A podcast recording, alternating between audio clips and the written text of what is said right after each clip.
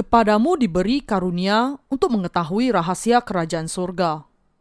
Matius pasal 13 ayat 10 sampai 23.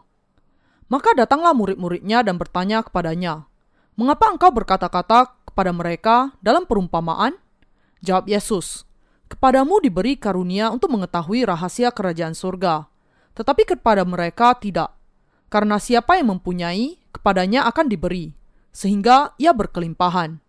Tetapi siapa yang tidak mempunyai, apa pun juga yang ada padanya akan diambil daripadanya. Itulah sebabnya aku berkata-kata dalam perumpamaan kepada mereka.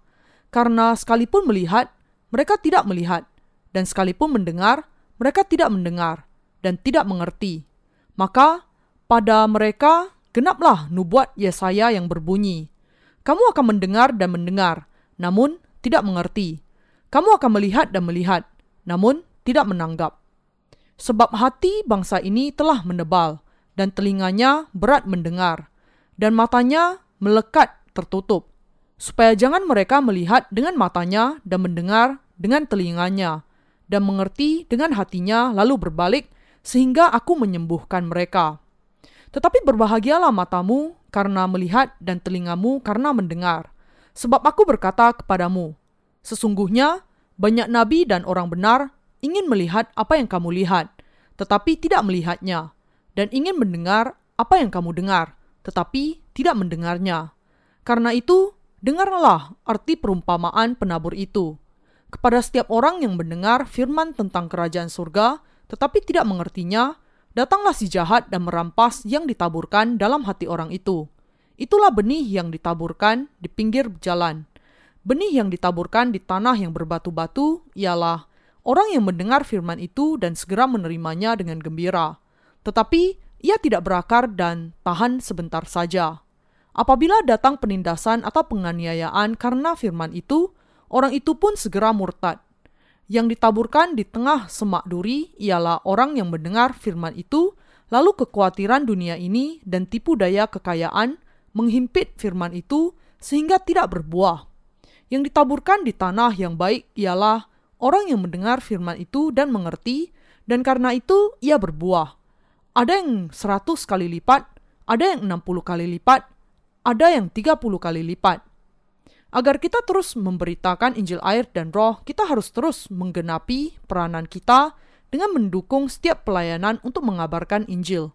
Kita harus lebih banyak berdoa dan kita harus lebih lagi hidup dengan iman.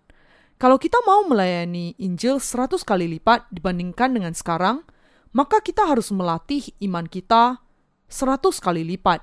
Kita harus meminta kepada Allah dengan iman, dan melalui doa-doa kita, kita harus mempersiapkan diri untuk menerima berkat-berkat Allah. Ketika kita melayani Tuhan dengan iman kita, Allah pasti akan bekerja di dalam kehidupan kita. Mengapa Tuhan berbicara kepada para murid dengan perumpamaan? Dalam bagian hari ini, ketika para murid datang dan berkata kepada Yesus, "Mengapakah engkau berbicara kepada mereka dalam perumpamaan?" Tuhan kita menjawab, "Kepadamu diberi karunia untuk mengetahui rahasia kerajaan surga, tetapi kepada mereka tidak." Dengan kata lain, sudah diberikan kepada para murid Yesus karunia untuk memahami rahasia kerajaan surga, tetapi rahasia tentang surga tidak diberikan kepada mereka yang mengeraskan hati.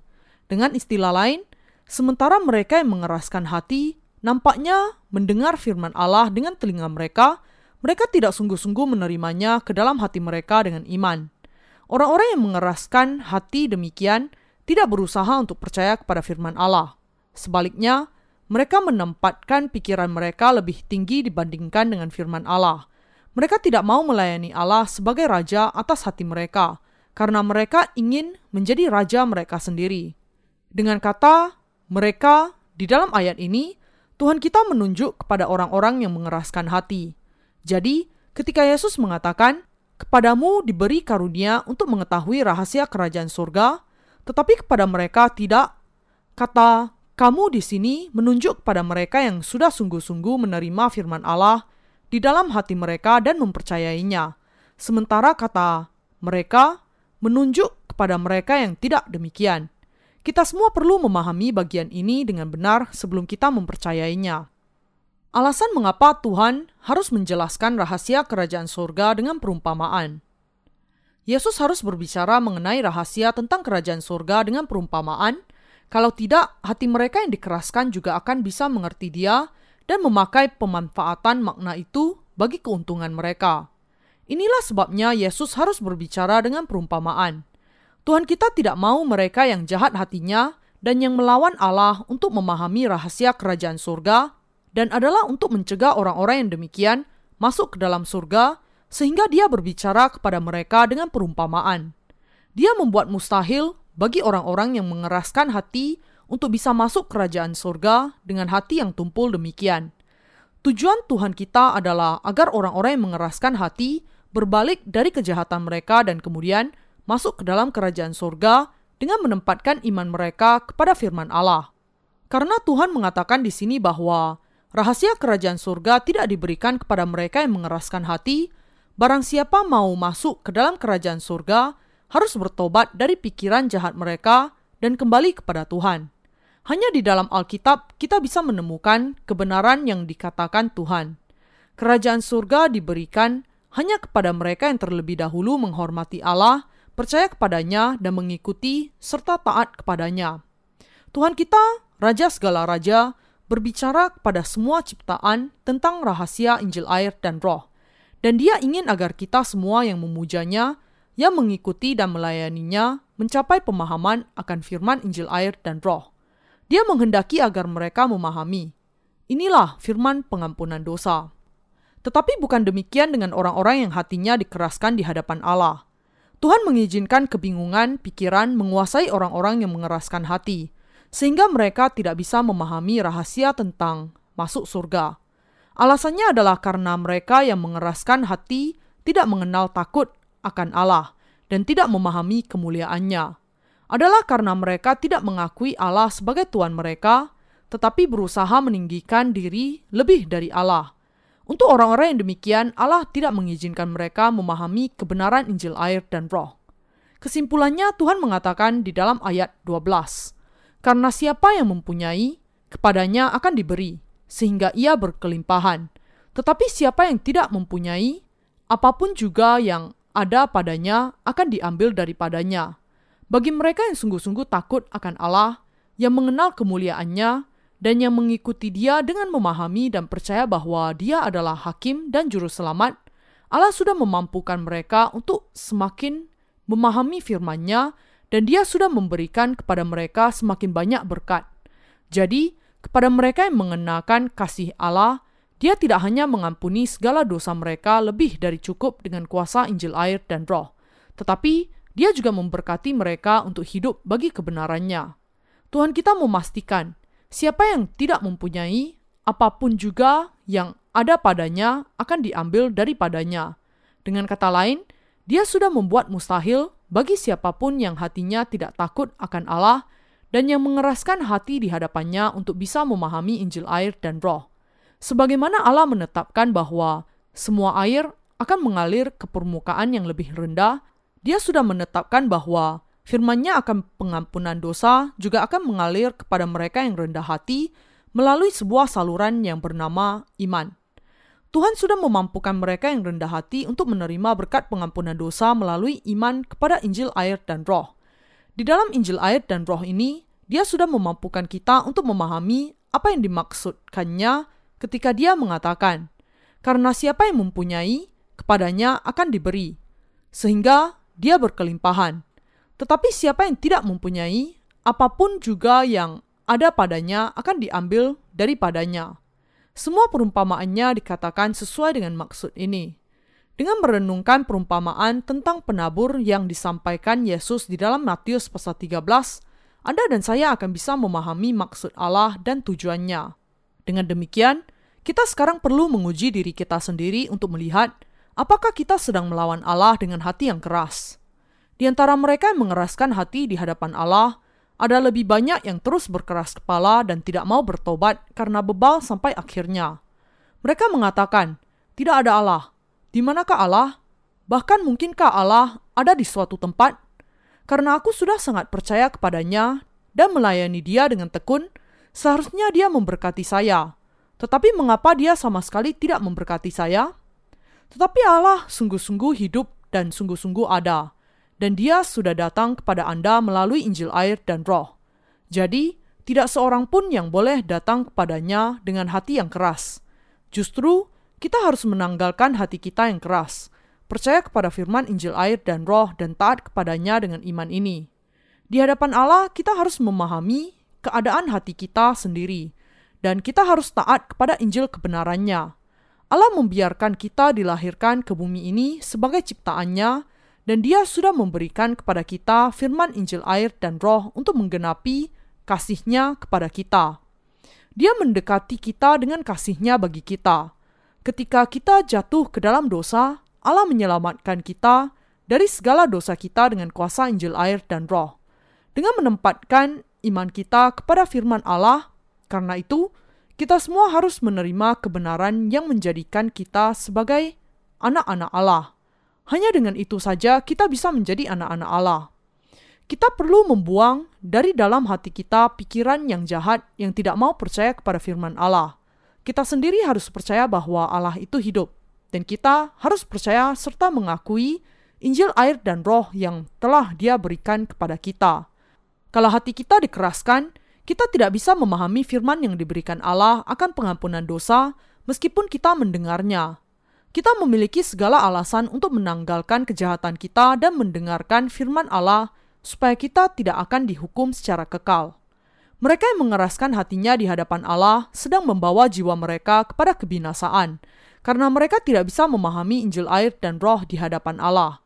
Karena itu, barang siapa yang mengeraskan hatinya di hadapan Allah harus melembutkannya dan mendengar kebenaran keselamatan dengan telinga hati mereka Kadangkala kita yang dilahirkan kembali mungkin juga melihat hati kita mengeras, tetapi tidak seorang pun boleh mengeraskan hatinya di hadapan Allah. Hati kita justru haruslah taat kepada Allah, dan kita harus mampu memiliki hati yang demikian. Kalau kita mengeraskan hati di hadapan Allah, kita mutlak perlu menanggalkan hati yang demikian. Tuhan kita sudah mengatakan bahwa kita harus menanggalkan hati kita yang keras dan kemudian mendengarnya. Di masa Perjanjian Lama juga, Allah tidak membiarkan orang yang mengeraskan hatinya. Menunjuk kepada Yesaya pasal 6 ayat 9, Yesus mengatakan, Maka pada mereka genaplah nubuat Yesaya yang berbunyi, Kamu akan mendengar dan mendengar, namun tidak mengerti. Kamu akan melihat dan melihat, namun tidak menanggap. Mari kita membuka Yesaya pasal 6 ayat 9 sampai 13 di sini. Kemudian firman-Nya, Pergilah dan katakanlah kepada bangsa ini, dengarlah sungguh-sungguh, tetapi mengerti jangan. Lihatlah sungguh-sungguh, tetapi menanggap jangan. Buatlah hati bangsa ini keras dan buatlah telinganya berat mendengar, dan buatlah matanya melekat tertutup, supaya jangan mereka melihat dengan matanya dan mendengar dengan telinganya dan mengerti dengan hatinya, lalu berbalik dan menjadi sembuh. Kemudian aku bertanya, Sampai berapa lama ya Tuhan? Lalu jawabnya, sampai kota-kota telah lenggang, sunyi sepi, tidak ada lagi yang mendiami, dan di rumah-rumah tidak ada lagi manusia dan tanah menjadi sunyi dan sepi. Tuhan akan menyingkirkan manusia jauh-jauh sehingga hampir seluruh negeri menjadi kosong. Dan jika di situ masih tinggal sepersepuluh dari mereka, mereka harus sekali lagi ditimpa kebinasaan, namun keadaannya akan seperti pohon beringin dan pohon jawi-jawi yang tunggulnya tinggal berdiri pada waktu ditebang, dan dari tunggul itulah akan keluar tunas yang kudus. Yehua menjadi murka dan memutuskan untuk mencabut akar mereka yang mengeraskan hatinya. Mengapa Allah murka kepada bangsa Israel? Karena mereka mengeraskan hatinya di hadapan Allah. Karena dengan hati mereka yang keras, mereka berdiri melawan Allah. Orang-orang Israel seharusnya mengakui Allah sebagai satu-satunya Allah yang mutlak, taat kepadanya dan percaya kepadanya. Akan tetapi, di dalam hati mereka pada dasarnya, mereka melawan Allah dan tidak bisa memahami firman-Nya. Inilah sebabnya Allah mengumumkan kebinasaan atas bangsa yang demikian. Allah juga mengatakan, dan jika di situ masih tinggal sepersepuluh dari mereka, mereka harus sekali lagi ditimpa kebinasaan. Dengan kata lain, tidak ada satupun keturunan Adam yang menghormati Allah dan melakukan kebaikan pada saat itu.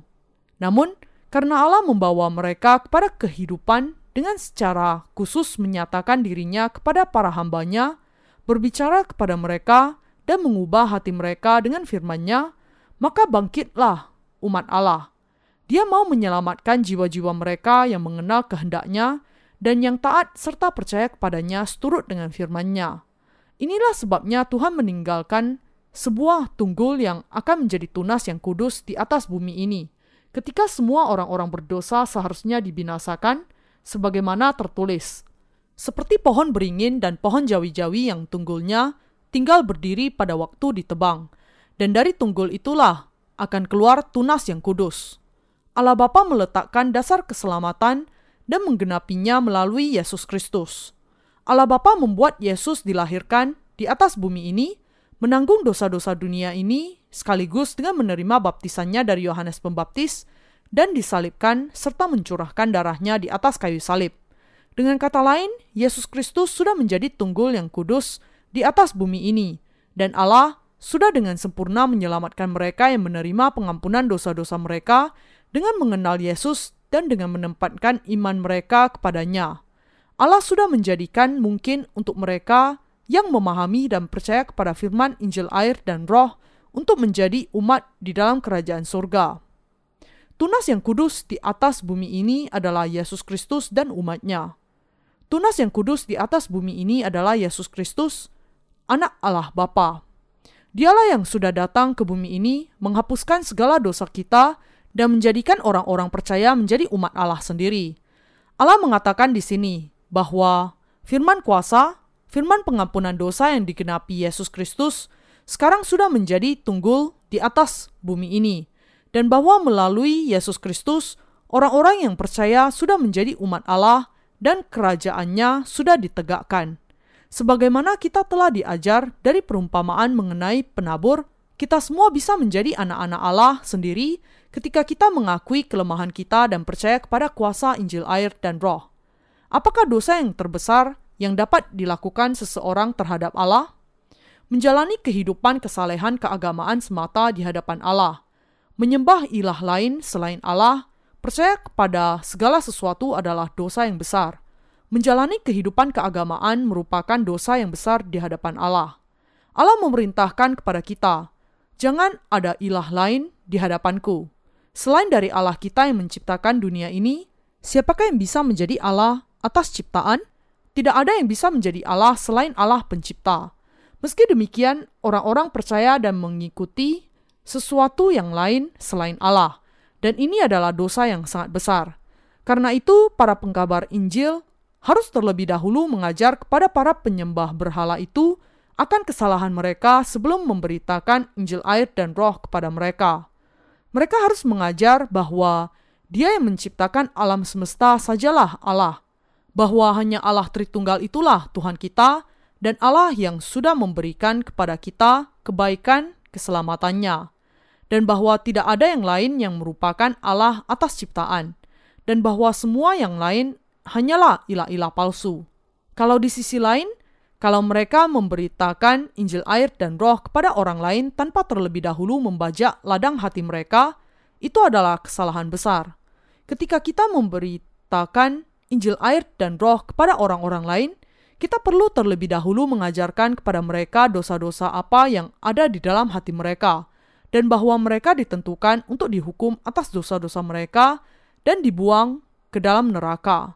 Kita perlu terlebih dahulu memberitahukan kepada mereka bahwa mereka adalah benih pelaku kejahatan dan mengajarkan kepada mereka bahwa bahkan dosa yang terkecil akan membuat mereka dibuang ke dalam neraka. Hanya setelah itu kita bisa memberitakan Injil air dan roh kepada mereka karena kalau mereka tidak terlebih dahulu mengenal kejahatan dan keberdosaan mereka, Injil tidak bisa berakar dalam di dalam hati mereka. Kita juga perlu mengajarkan kepada mereka bahwa hidup di dunia ini sepenuhnya kosong, bahwa pengejaran akan kesenangan dunia akan membawa kesia-siaan, dan bahwa segala yang ada di dunia ini tidak ada artinya, tidak lebih dari sebuah mimpi di malam musim panas. Kita kemudian harus bersaksi kepada mereka siapakah sebenarnya Allah yang hidup itu, dan memberitakan kepada mereka bagaimana anak Allah datang ke bumi ini menghapuskan segala dosa kita sekaligus melalui Injil air dan roh, melalui baptisan dan curahan darahnya. Dan dengan itu sudah menyelamatkan kita dari segala dosa. Karena itu ketika kita memberitakan Injil air dan roh, mengabaikan semua prosedur itu hanya akan menghasilkan kerja keras yang sia-sia saja. Dengan demikian mereka yang memberitakan Injil air dan roh tanpa terlebih dahulu membajak hati orang-orang berdosa haruslah mengakui juga kesalahan mereka kepada Allah. Dan mereka yang mendengar Injil air dan roh dari para pengkhotbah yang demikian, karena mereka mendengar Injil tanpa memahami dosa-dosa mereka sendiri, tidak bisa sungguh-sungguh menjadi tanah yang baik. Kalau kita gagal untuk membajak hati manusia sebelum kita memberi menciptakan Injil air dan roh kepada mereka, mereka tidak akan bisa sungguh-sungguh menjadi anak-anak Allah yang benar, tetapi justru menjadi orang-orang Kristen nominal saja. Sebagaimana yang saya katakan sebelumnya, dosa-dosa di dalam hati saya sudah menyiksa saya sebelum saya bertemu dengan Injil air dan roh. Namun Allah menyatakan kepada saya akan rahasia dari kebenaran Injil ini sementara saya membaca Matius pasal 3 ayat 13 sampai 17. Pada saat itu saya memahami bahwa Yesus dengan dibaptiskan oleh Yohanes menanggung atas dosa-dosa manusia dan menggenapi seluruh kebenaran Allah. Saya juga menyadari bahwa Injil air dan roh mengaitkan perjanjian lama dan juga perjanjian baru. Dengan kata lain, baik perjanjian lama maupun perjanjian baru memberikan kesaksian bahwa Tuhan kita menanggung dosa-dosa dunia dengan dibaptiskan oleh Yohanes, mati di atas kayu salib, bangkit kembali dari kematian, dan dengan itu sudah menyelamatkan kita dari segala dosa kita. Saya sungguh-sungguh berbahagia karena menemukan kebenaran ini, sehingga saya hanya bisa bersyukur kepada Allah. Pertama-tama, karena saya sangat terganggu oleh orang-orang Kristen yang mengaku percaya kepada Yesus tanpa mengenal Injil air dan Roh, saya hanya mengajarkan kepada mereka inti dari jawaban yang benar. Saya begitu bersemangat sehingga saya memberitakan Injil yang benar ini secara langsung kepada semua orang yang saya temui pertama kalinya, bukannya membajak hati mereka terlebih dahulu. Saya membuat kesalahan yang demikian untuk beberapa waktu. Tentu saja, bagi mereka yang ingin mendengar dengan seksama firman Allah dan percaya kepada hal itu, saya juga membajak ladang hati mereka terlebih dahulu. Namun, ketika saya bertemu dengan seseorang yang mengeraskan hatinya, saya langsung menjelaskan kepadanya. Demikianlah caranya Yesus menanggung dosa-dosa Anda dan dosa-dosa semua manusia di Sungai Yordan, dan dengan disalibkan sampai mati serta bangkit kembali dari kematian, dia sudah menyelamatkan kita semua dari segala dosa kita. Akhirnya, saya hanya membuat orang-orang yang demikian menjadi orang-orang beragama yang jahat di hadapan Allah. Ketika ladang hati mereka masih tetap saja menjadi tanah di pinggir jalan atau tanah berbatu, Injil air dan roh yang akan ditanam di dalam hati mereka menjadi tidak berguna sejalan dengan berlalunya waktu. Ada yang dimakan oleh iblis, dan ada yang tumbuh tetapi layu dengan segera. Ini semua adalah akibat dari kenyataan bahwa mereka tidak memahami secara mendalam akan kuasa Injil air dan roh. Semua orang adalah orang-orang berdosa sejak awalnya. Hati manusia sudah dipenuhi dengan segala kejahatan sejak awalnya, tetapi biasanya makan waktu yang cukup lama untuk sampai kepada pemahaman yang benar akan hakikat kejahatan mereka.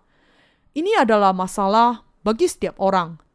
Jadi, sangat normal bagi kebanyakan orang-orang Kristen untuk tidak memahami bahwa hati mereka adalah hati yang berbatu dan baru bisa menemukan keberadaan mereka di kemudian hari. Kalau seseorang menerima Injil air dan roh sementara dia tidak memahami keberdosaannya secara penuh, imannya menjadi terlalu rapuh untuk bertahan melawan badai dosa. Seperti rumah yang dibangun di atas pasir tidak akan bisa bertahan di dalam badai. Ketika kita menjalani kehidupan kita sementara mengakui percaya kepada Injil air dan roh, kita juga sudah melihat diri kita yang tidak berharga itu dinyatakan. Bagi beberapa di antara kita, sangat sulit untuk mengakui dosa-dosa yang sungguh-sungguh kita lakukan, mendapati bahwa terlalu sulit sekali untuk menanggung kenyataan ini. Orang-orang yang demikian mendapati dirinya tidak bisa mengatakan tanpa keraguan bahwa mereka sungguh-sungguh percaya kepada Injil air dan roh. Mereka pada akhirnya akan berubah menjadi orang yang hanya sekedar mengaku beragama, karena mereka tidak memiliki iman yang berpegang kepada firman Injil air dan roh. Tegasnya, mereka bukanlah anak-anak Allah, dan roh kudus tidak berdiam di dalam mereka. Akibatnya sangat jelas seperti siang benderang. Mereka akhirnya akan meninggalkan gereja Allah, karena mereka tidak bisa menyatukan diri dengan firman Allah di dalam roh kudus. Melalui ayat di dalam Matius pasal 13, Tuhan kita mengajarkan kepada kita bagaimana caranya kita harus memberitakan Injil, bagaimana kita harus menjadi pelayan, dan bagaimana kita harus melayani jiwa-jiwa yang lain. Dia juga menjelaskan tentang bagaimana caranya kita memahami kebenaran yang memampukan kita untuk menerima pengampunan dosa-dosa kita, dan juga bagaimana kita bisa menemukan rahasia kerajaan surga. Untuk memahami semua pengajaran ini, kita perlu terlebih dahulu merendahkan hati kita, mengenal Allah, mengakui bahwa Dia adalah Tuhan dan Tuhan atas seluruh alam semesta, dan percaya kepada firman-Nya. Mengenali Allah dengan benar adalah langkah pertama untuk menerima semua berkatnya. Tuhan kita mengatakan, Aku membesarkan anak-anak dan mengasuhnya, tetapi mereka memberontak terhadap aku. Lembu mengenal pemiliknya, tetapi Israel tidak. Keledai mengenal palungan yang disediakan tuannya, tetapi umatku tidak memahaminya. Yesaya pasal 1 ayat 2 sampai 3. Memang karena Allah sajalah kita dilahirkan ke dunia ini, dan karena percaya kepada firman Injil air dan roh, kita bisa dilahirkan kembali. Tetapi beberapa di antara kita kemudian hanya menjadi orang yang sekedar beragama saja, karena mereka tidak mengenal Allah, memahami keberdosaan mereka, dan memahami bahwa mereka benih pelaku kejahatan dan pasti akan masuk neraka karena dosa-dosa mereka. Apakah ada di antara Anda yang entah karena apa sudah menerima firman tanpa hatinya dibajak terlebih dahulu? Saya mau semua orang yang demikian membajak ladang hati mereka dahulu, bahkan sekarang ini juga, untuk menemukan dan mengakui keberdosaan diri mereka, untuk sungguh-sungguh percaya kepada Injil air dan roh, dan untuk diselamatkan dari segala dosa mereka. Adalah harapan dan doa saya bahwa dengan itu Anda semua akan diselamatkan dari segala dosa Anda dan menjadi umat Allah. Mereka yang memberitakan Injil Allah jangan pernah melupakan kenyataan bahwa ketika mereka memberitakan Injil, air, dan roh, mereka harus terlebih dahulu membajak ladang hati yang berdosa dan memberitakan Injil surgawi. Mengapa? Karena Tuhan sendiri mengatakan kepada kita bahwa ada ladang hati yang di sisi jalan, yang berbatu, dan yang bersemak duri di dalam hati manusia. Kita semua harus memahami bahwa tidak pernah terlambat bagi kita untuk memberitakan Injil air dan roh setelah kita terlebih dahulu menjelaskan firman Allah dengan secukupnya kepada manusia. Kita harus menaburkan benih Injil yang sejati setelah mereka kemudian memahami dan mengakui dosa-dosa mereka, merendahkan hati mereka di hadapan Allah, dan mengakui bahwa mereka adalah tumpukan dosa semata yang ditentukan akan masuk ke neraka. Hanya setelah kita membajak hati mereka dan memberitakan Injil air dan roh, maka mereka bisa sungguh-sungguh menjadi umat Allah dengan percaya kepada Injil yang benar ini. Hanya ketika kita mengajar orang-orang berdosa dengan firman kebenaran bahwa mereka memang orang-orang berdosa yang akan masuk neraka, dan ketika mereka juga percaya kepada Injil air dan roh melalui firman Allah, maka mereka akhirnya bisa percaya kepada Yesus dengan benar. Sebagaimana seorang petani membajak ladangnya, membongkar tanahnya, mengolah tanahnya, menaburkan benih dan mengairi ladangnya, kita para petani rohani juga harus memberitakan Injil air dan roh dengan cara demikian. Pada awalnya kita tidak tahu bagaimana caranya berladang dengan baik, karena kita sudah memberitakan Injil air dan roh secara langsung tanpa membongkar tanah hati manusia. Sebagai akibatnya di antara kita yang mendengar Injil air dan roh tanpa membajak hatinya secukupnya, tidak sedikit yang kemudian menjadi sesat di perjalanan. Beberapa sudah meninggalkan gereja, dan yang lainnya justru melawan gereja itu. Semua akibat yang sangat menyedihkan itu terjadi karena kesalahan kita sendiri yang tidak terlebih dahulu membajak dan membongkar ladang hati mereka dengan benar. Saya bertobat di hadapan Allah atas semua kesalahan itu. Rekan kerja saya juga bertobat dari kesalahan mereka, karena saya sendiri sudah membuat kesalahan yang demikian. Berapa banyak lagi rekan sekerja saya yang juga membuat kesalahan yang sama? Pada awalnya kita semua memberitakan inti dari Injil itu dengan terlalu mudah, menganggapnya terlalu enteng karena kita memang bermaksud untuk memberikan jawaban yang benar terlebih dahulu dan untuk mengajar mereka secara terperinci di sepanjang jalan. Jadi, dalam satu sisi, penjelasan itu adalah semacam pendahuluan untuk Injil yang benar. Tetapi ketika mendengar ini, banyak yang kemudian percaya bahwa itulah segalanya tentang keselamatan. Tetapi ini bukan keselamatan dari dosa yang sebenarnya. Orang-orang yang demikian harus terlebih dahulu mengakui keberdosaan mereka sebagaimana yang dikatakan oleh Nabi Yesaya ketika dia melihat kedahsyatan kemuliaan Allah.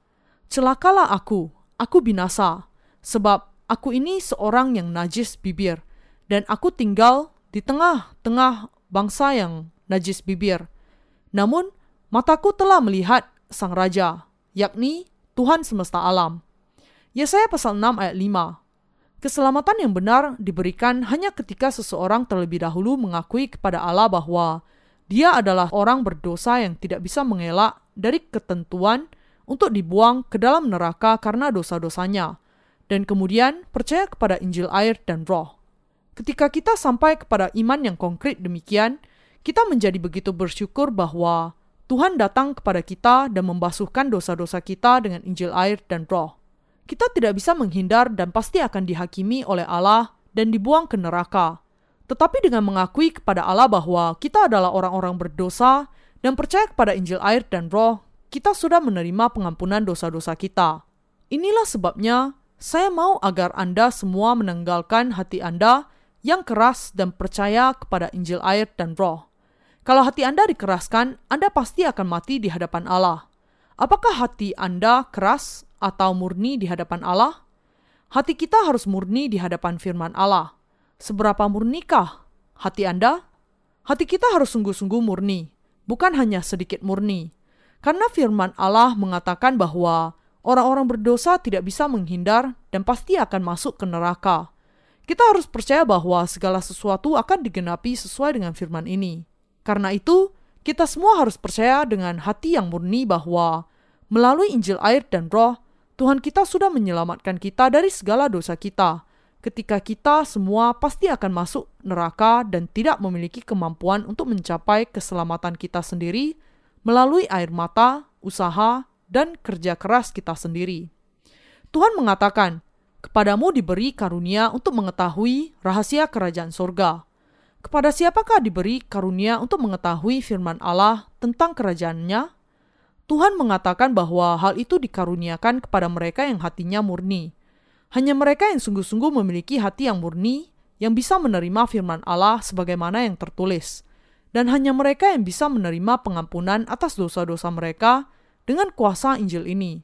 Sebaliknya, mereka yang hatinya tidak tulus tidak akan bisa menerima Injil, satu-satunya rahasia tentang kerajaan surga.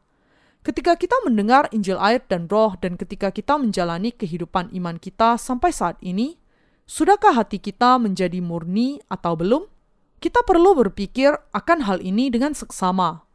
Lihatlah diri Anda sendiri untuk menguji apakah Anda murni atau tidak. Dan kalau Anda mendapati bahwa Anda tidak bisa menjadi murni, maka buanglah sikap keras kepala Anda dan tempatkan iman Anda yang murni kepada Injil air dan roh. Saya tidak berbicara di sini tentang apakah tindakan Anda memiliki kelemahan atau tidak. Yang saya jelaskan di sini kepada Anda adalah untuk bertanya pada dirimu sendiri. Apakah hati Anda yang percaya kepada Injil air dan roh itu sungguh-sungguh murni atau tidak?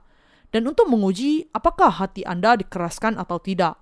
Kalau Anda menemukan bahwa hati Anda memang sudah menjadi keras, maka Anda harus bertobat dan berbalik. Kita jangan hanya memohon Allah untuk pengampunannya, tetapi kita semua harus kembali kepada Allah dengan menempatkan iman kita kepada firman Injil air dan roh.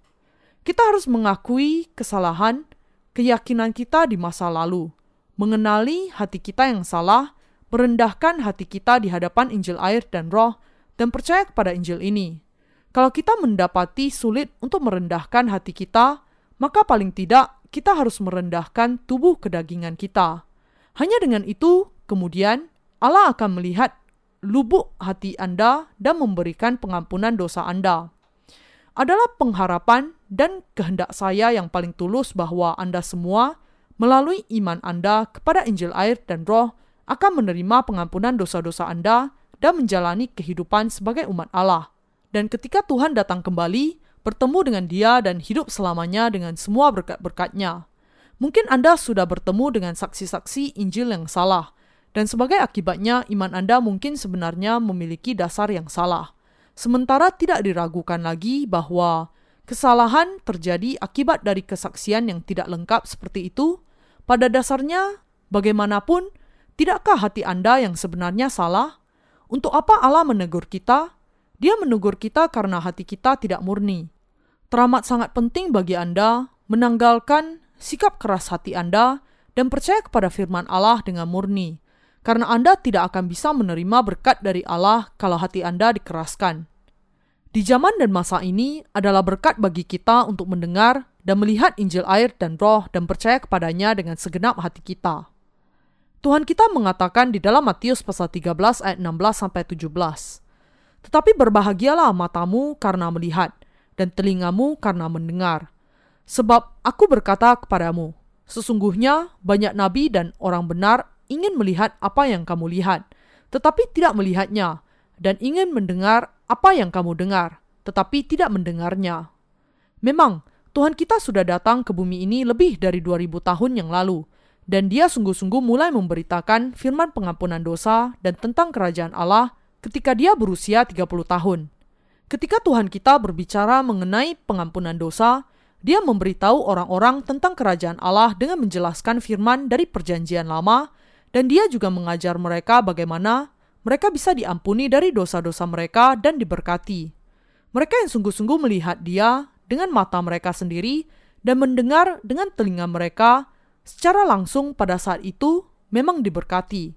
Sejak dunia diciptakan, hampir tidak ada nabi atau orang-orang percaya di masa Perjanjian Lama yang sungguh-sungguh mendengar apa yang dikatakan Allah sendiri tentang kerajaan surga ketika Dia datang ke bumi ini dalam rupa manusia dan menyatakan dirinya.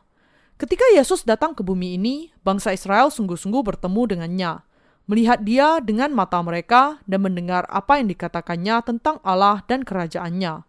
Orang-orang itu sungguh-sungguh diberkati, namun di antara mereka yang mendengar firman secara langsung dari Yesus, masih ada orang-orang yang tidak mau percaya kepadanya. Dengan kata lain, di zaman dan masa itu juga ada banyak orang yang dengan mengeraskan hati mereka melawan Yesus dan tidak mau percaya kepadanya. Di antara empat jenis tanah yang berbeda, mereka termasuk dalam salah satu dari tiga yang jelek dan yang harus dibaca. Kita bisa mendengar firman kebenaran Allah dari para murid Yesus yang percaya pada Injil air dan roh. Di zaman dan masa ini, Anda juga bisa mendengar Injil air dan roh dari mereka yang sudah menjadi murid sejati Yesus. Bahkan kalau ada di antara Anda yang sudah bertemu dengan para hamba Allah yang memberitakan firman Injil air dan roh dan mendengar dari mereka akan Injil ini, maka Anda termasuk orang-orang yang diberkati. Tidak seorang pun yang lebih diberkati dibandingkan dengan mereka yang mengenal Yesus dan percaya kepadanya dengan benar. Namun, meskipun seseorang bertemu dengan Yesus, kalau dia mengeraskan hatinya dan tidak mau percaya kepada apa yang dikatakannya, dan dengan itu tidak menerima pengampunan dosa-dosanya, dia tidak ada bedanya dengan orang-orang yang paling celaka. Sekarang, di zaman ini, Orang-orang yang sungguh-sungguh diberkati tepatnya adalah mereka yang mengenal Injil air dan roh dan mempercayainya dengan benar. Namun di antara mereka yang sudah bertemu dengan para pengkabar Injil yang memberitakan kuasa Injil kebenaran ini, ada orang-orang yang tidak bisa menerima pengampunan dosa mereka karena kegagalan mereka untuk percaya kepada firman Allah. Mereka adalah orang-orang yang hatinya sungguh-sungguh sudah menjadi keras. Semua orang yang demikian harus bertobat dari kekerasan hati mereka dan percaya kepada Injil air dan roh, karena hati mereka yang keras hanya akan membawa mereka ke neraka.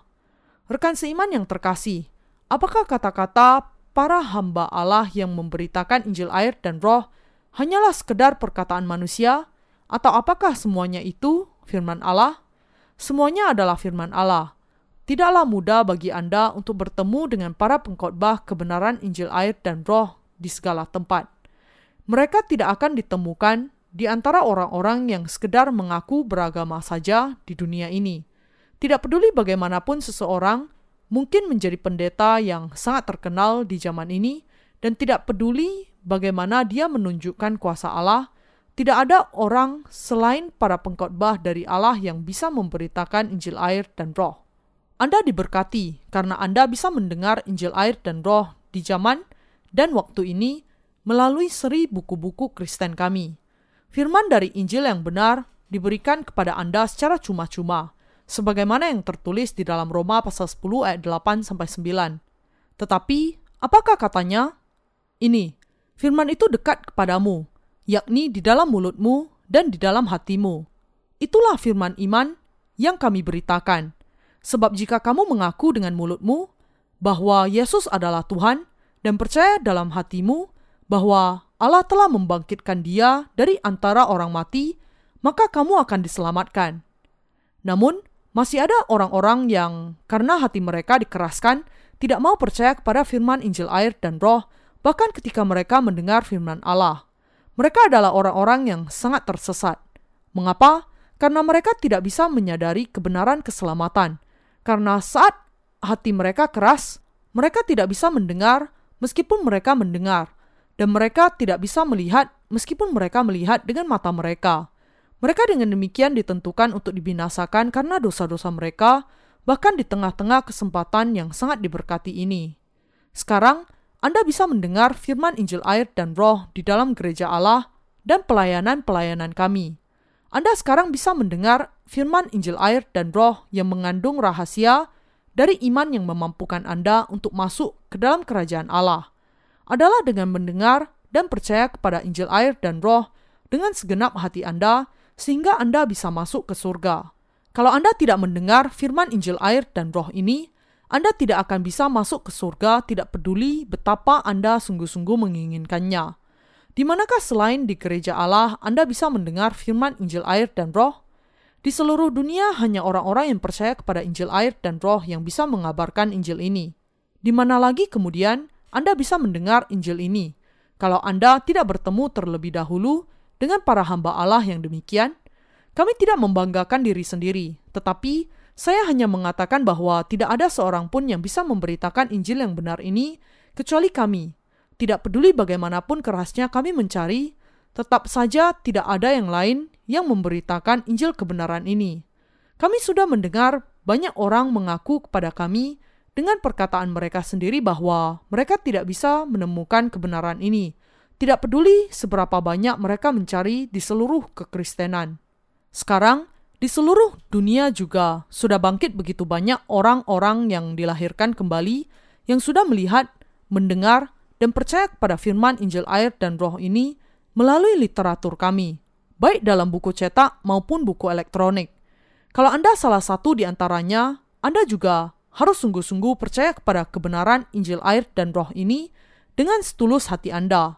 Anda harus mendengarkan kami dan percaya dengan rendah hati kepada firman Allah. Hanya dengan itu Anda bisa paling tidak memahami rahasia firman kebenaran yang memampukan Anda untuk masuk ke dalam kerajaan surga. Kekristenan adalah perkumpulan dari orang-orang yang mengikuti Yesus Kristus. Di zaman ini, banyak orang mengakui mengikut Yesus, dan yang ingin menjadi murid-muridnya. Tetapi mereka juga perlu memahami bahwa mereka hanyalah sekedar percaya kepada salah satu agama dunia ini saja. Mereka tidak tahu dan percaya kepada Yesus dengan benar dan tidak taat serta mengikuti Dia. Mereka hanya berpikir bahwa mereka adalah orang-orang yang taat kepada Yesus. Sementara dalam kenyataannya mereka tidak mengikuti Yesus yang sejati, melainkan hanya dengan kayalan buatan mereka sendiri. Kalau mereka tidak suka dengan apa yang dikatakan oleh firman, mereka bahkan mengubah firman Yesus turut serela mereka sendiri agar sesuai dengan keyakinan mereka sendiri. Kebanyakan dari mereka sebenarnya memiliki gambaran tentang Yesus yang tampan. Apakah dia sungguh-sungguh memiliki wajah yang tampan? Ketika Alkitab justru mengatakan, dan rupanya tidak, sehingga kita menginginkannya. Yesaya pasal 53 ayat 2 mereka percaya sekehendak hatinya, bahkan mengubah hakikat Yesus sebagaimana hakikat firman-Nya. Karena hal inilah yang mereka lakukan sehingga saya memberi kesimpulan bahwa mereka mengeraskan hati mereka. Tetapi, apa pun yang dikatakan Allah di dalam Alkitab sepenuhnya tidak ada kesalahan kalau dia mengatakannya. Yang harus kita lakukan di hadapan firman-Nya adalah berlutut di hadapannya dan taat serta percaya dengan kata ya. Meskipun Anda mendapati bahwa sangat sulit untuk merendahkan hati Anda di hadapan firman Allah, Anda harus memaksa diri Anda untuk merendahkan diri baik tubuh maupun hati Anda di hadapan Allah dan mengakui bahwa Dia yang benar. Kalau hati Anda tidak murni, Anda harus bertobat. Hanya dengan demikian sajalah Anda bisa menerima firman-Nya dan menjadi umat serta pekerja Allah. Kebenaran Injil air dan roh yang dinyatakan di dalam Matius pasal 13 ayat 18 sampai 23. Tuhan kita sendiri yang menjelaskan perumpamaan tentang penabur di dalam Matius pasal 13 ayat 18 sampai 23 dengan mengatakan, "Karena itu, dengarlah arti perumpamaan penabur itu." Matius pasal 13 ayat 18. Dia menjelaskan kepada kita dengan cara mengumpamakannya dengan sesuatu yang kita kenal, sehingga kita bisa memahami firman-Nya tentang rahasia surga dan menangkapnya dengan lebih mudah. Dalam Matius pasal 13 ayat 19, Yesus mengatakan, kepada setiap orang yang mendengar firman tentang kerajaan surga, tetapi tidak mengertinya, datanglah si jahat dan merampas yang ditaburkan dalam hati orang itu. Itulah benih yang ditaburkan di pinggir jalan. Dengan kata lain, tidak sembarang orang bisa memahami firman surga.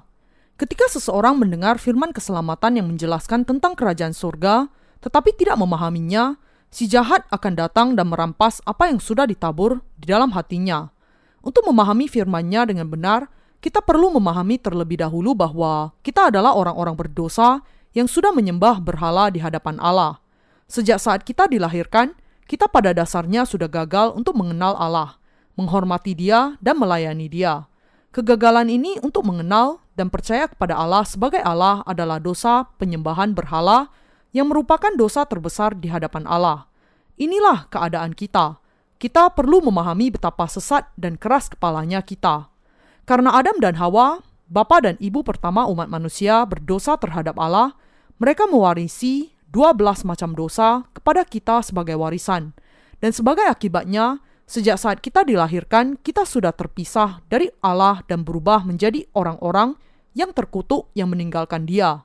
Kita adalah benih yang mengeraskan hati sedemikian sehingga tidak bisa diselamatkan dari segala dosa kita, dan bahkan berdiri melawan Allah dan tidak taat kepadanya.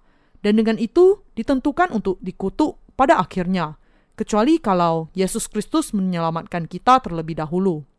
Kita kemudian harus mengakui di sini bahwa kita adalah benih dosa yang tidak bisa menghindar dan harus dibuang ke neraka karena ketidaktaatan kita, dan bahwa kita adalah gumpalan dosa yang sangat nista yang ditentukan untuk menghasilkan buah-buah dosa dan melawan Allah di sepanjang kehidupan kita.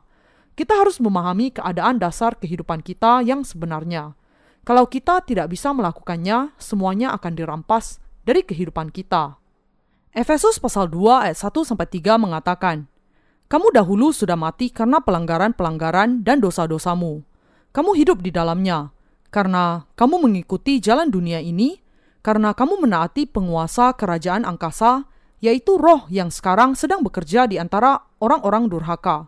Sebenarnya dahulu, kami semua juga terhitung di antara mereka, ketika kami hidup di dalam hawa nafsu daging dan menuruti kehendak daging dan pikiran kami yang jahat.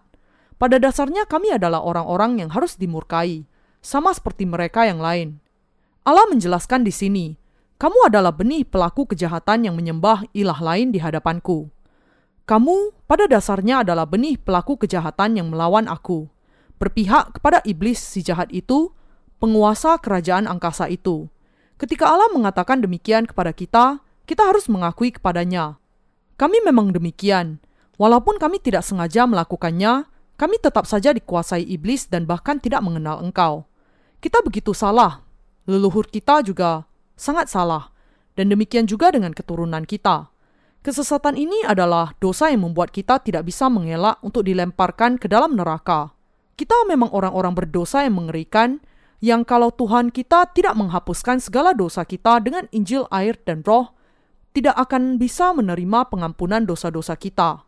Inilah sebabnya kita harus terlebih dahulu memahami keberadaan dasar kita. Kita jangan sampai hanya mendengar firman, tetapi kita harus mencapai pemahaman yang jelas akan hal itu. Kita harus sungguh-sungguh memahami bagaimana kita adalah benih dosa dan pelaku kejahatan. Betapa kita sebenarnya tidak bisa mentaati hukum Taurat dan melakukan kebaikan di hadapan Allah, tetapi senantiasa melakukan perbuatan kejahatan, dan betapa kita tidak bisa diselamatkan dari segala dosa kecuali melalui Yesus Kristus. Kita harus mengakui bahwa kita memang ditentukan untuk mengikuti hanya daging kita, untuk mencari ketenaran, kekayaan, dan kemuliaan dunia ini, dan harus dibuang ke dalam api kekal dan binasa selama-lamanya. Dan setelah memahami kejahatan di dalam hati kita, kita harus merendahkan hati kita dan menerima ke dalam hati kita dengan bersyukur bahwa Tuhan sudah menghapuskan segala dosa kita. Tuhan mengatakan kepada kita, "Kamu adalah benih pelaku kejahatan. Dosa-dosamu tidak bisa dibasuhkan, bahkan dengan sabun sekalipun." Inilah sebabnya ketika Yesus Kristus anak Allah itu datang ke bumi ini, dia dibaptiskan oleh Yohanes Pembaptis mengatakan, "Karena demikianlah sepatutnya kita menggenapkan seluruh kehendak Allah."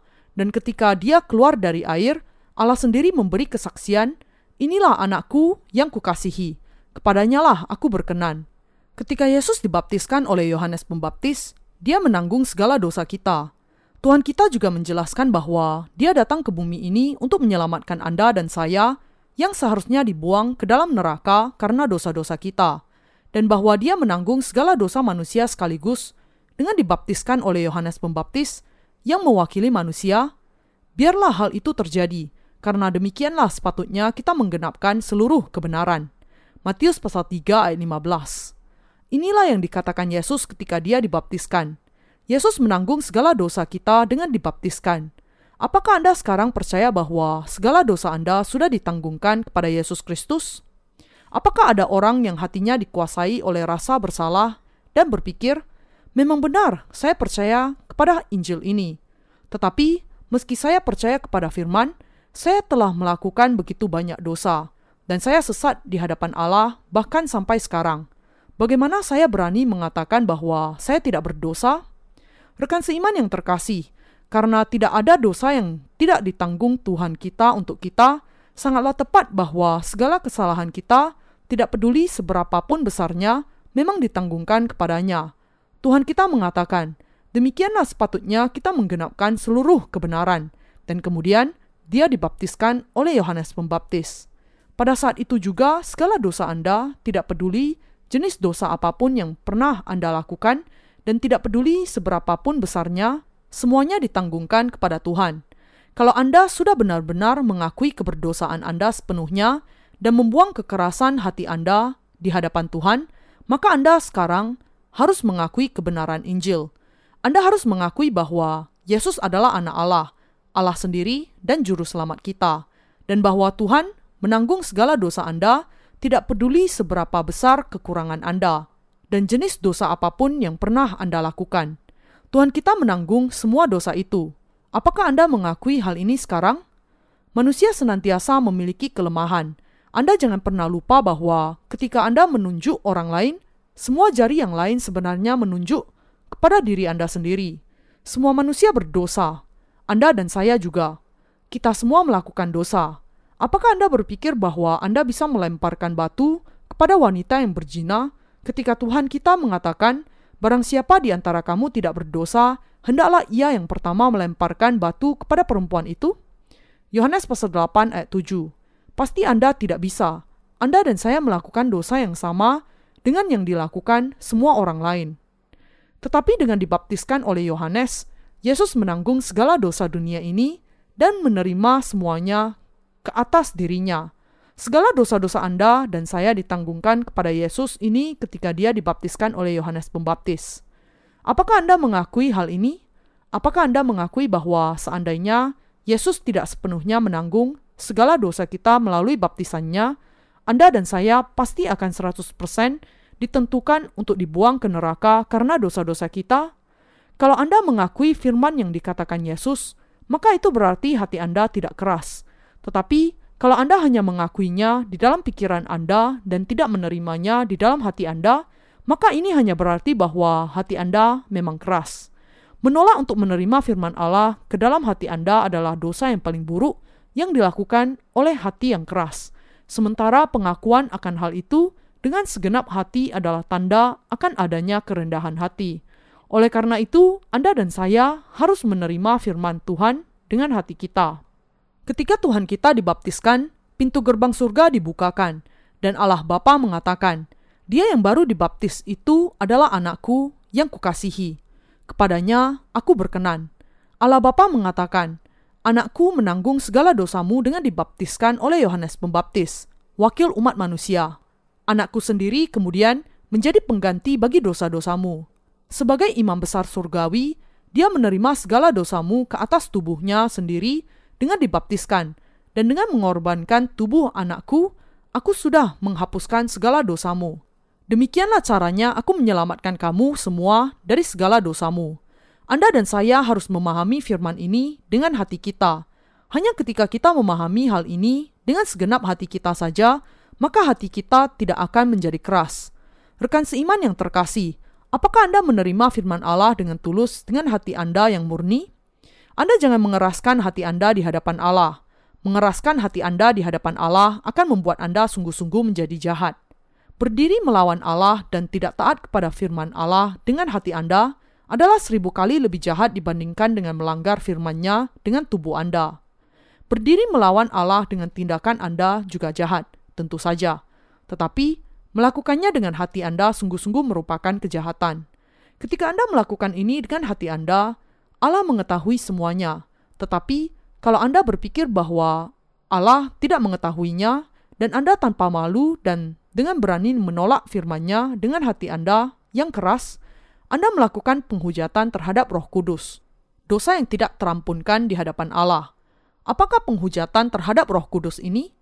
Tidak percaya kepada Injil kebenaran adalah penghujatan terhadap Roh Kudus. Allah Bapa, Anak dan Roh Kudus saling berkonsultasi dan merancangkan untuk menghapuskan segala dosa manusia, sudah menggenapinya sesuai dengan rencana itu dan menjaminnya kepada kita. Singkatnya, penghujatan terhadap Roh Kudus adalah dosa tidak percaya bahwa Tuhan sudah menghapuskan segala dosa kita dengan kuasa Injil air dan Roh dan menjadikan kita anak-anak Allah sendiri. Hati yang tidak mau percaya bahwa Tuhan sudah menyelamatkan kita yang sudah pasti akan masuk ke dalam neraka dari segala dosa kita dan bahwa Dia dengan itu sudah menjadikan kita sebagai umat Allah adalah hati yang menghujat Roh Kudus.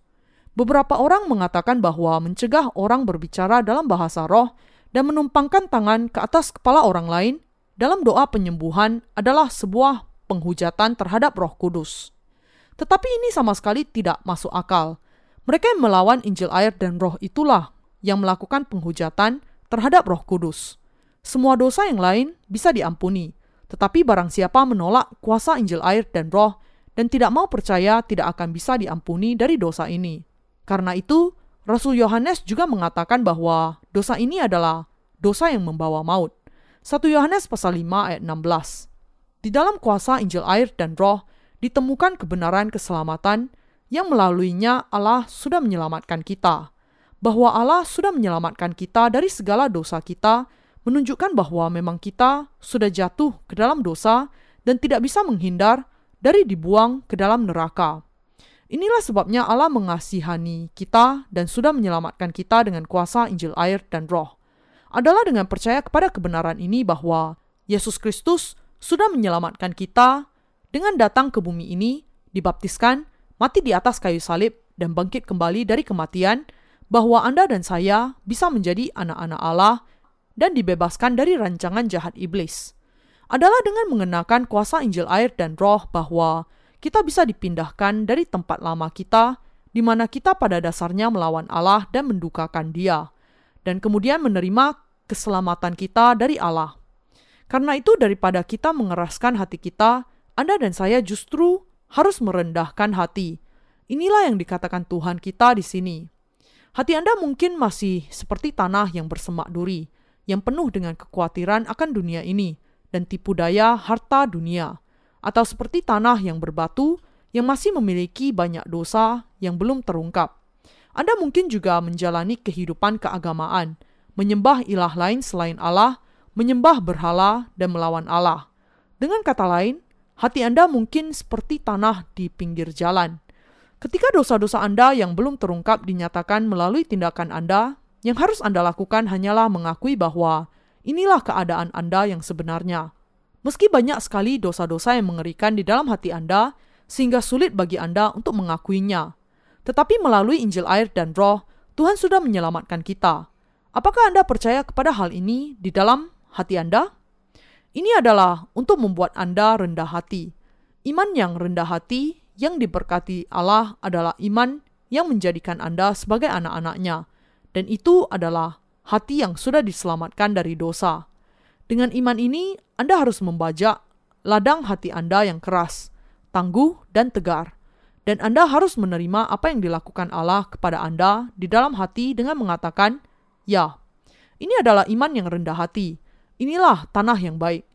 Tidak sedikit orang-orang percaya yang sudah meninggalkan gereja Allah dan Injil yang penuh berkat ini dengan mencari tipu daya kekayaan, ketenaran, kekuasaan, dan hawa nafsu mereka sendiri meskipun dahulu mereka pernah percaya kepada Injil air dan roh. Namun meski demikian, Tuhan kita sudah menghapuskan segala dosa orang-orang yang demikian juga.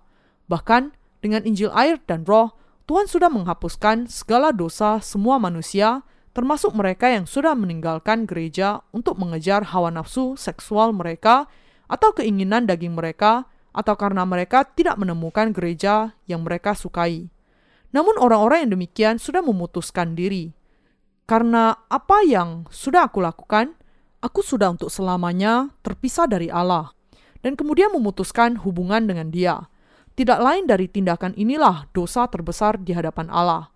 Karena hal ini merupakan tindakan penghujatan terhadap Roh Kudus, orang-orang yang demikian akhirnya akan sampai kepada kebinasaan mereka sendiri. Apakah masih ada ladang berbatu di dalam hati Anda?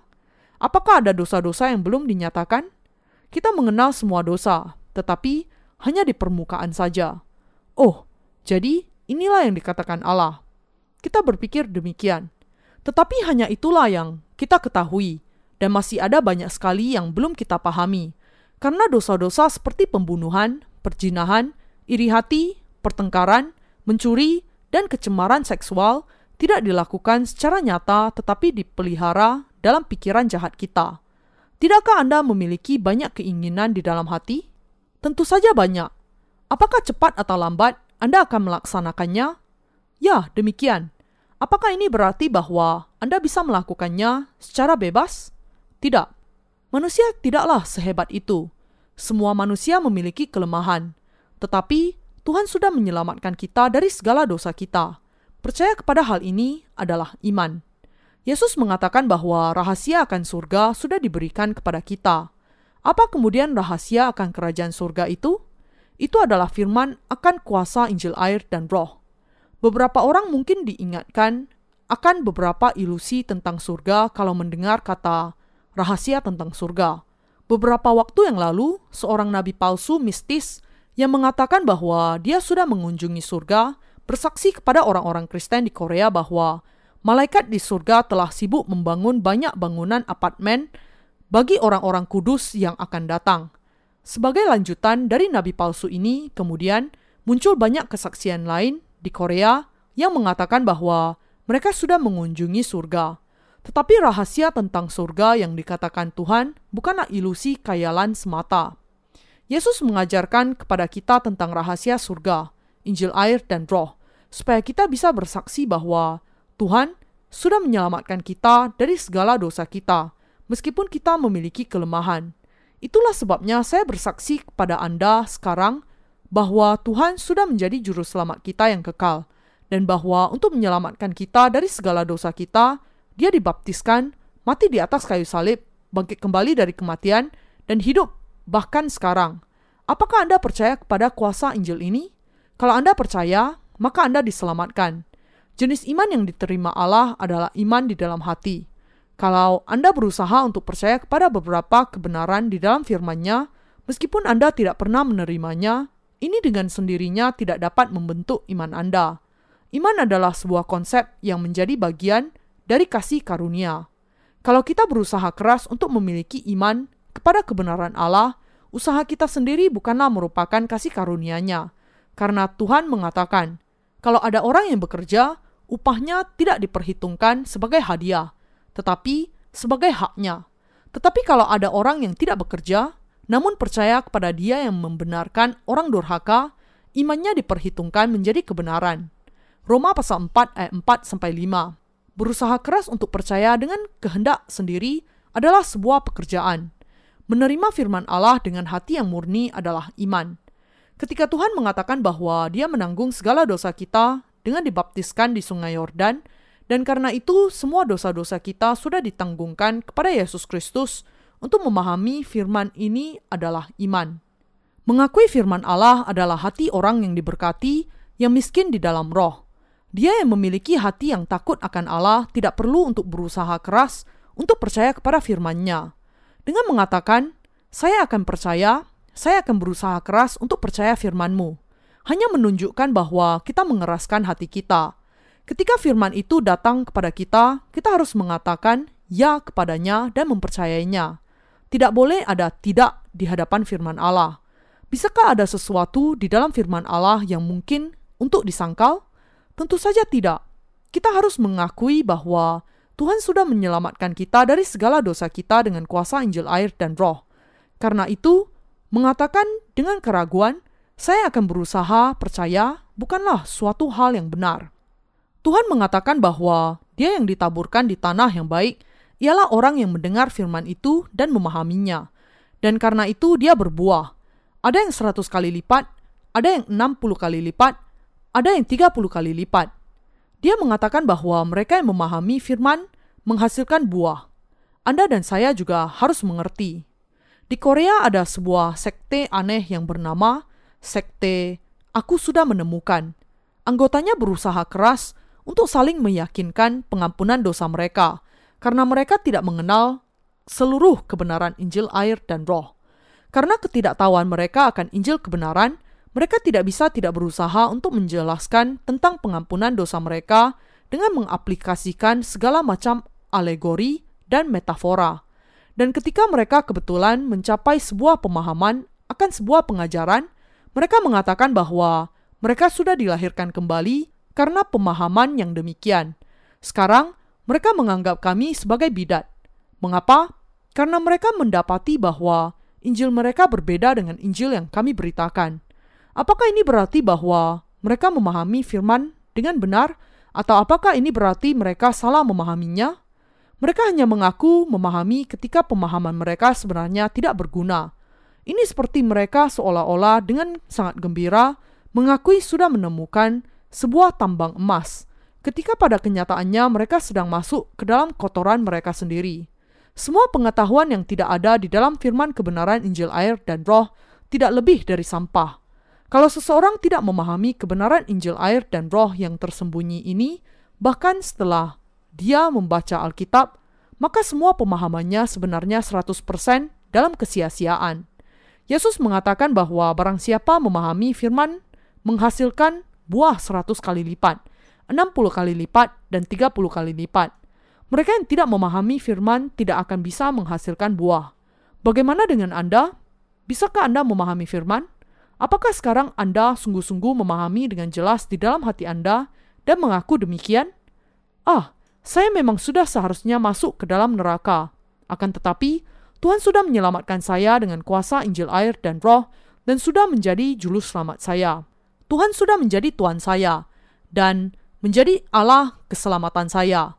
Saya sekarang bisa percaya bahwa Dia akan membawa saya masuk ke dalam kerajaan surga.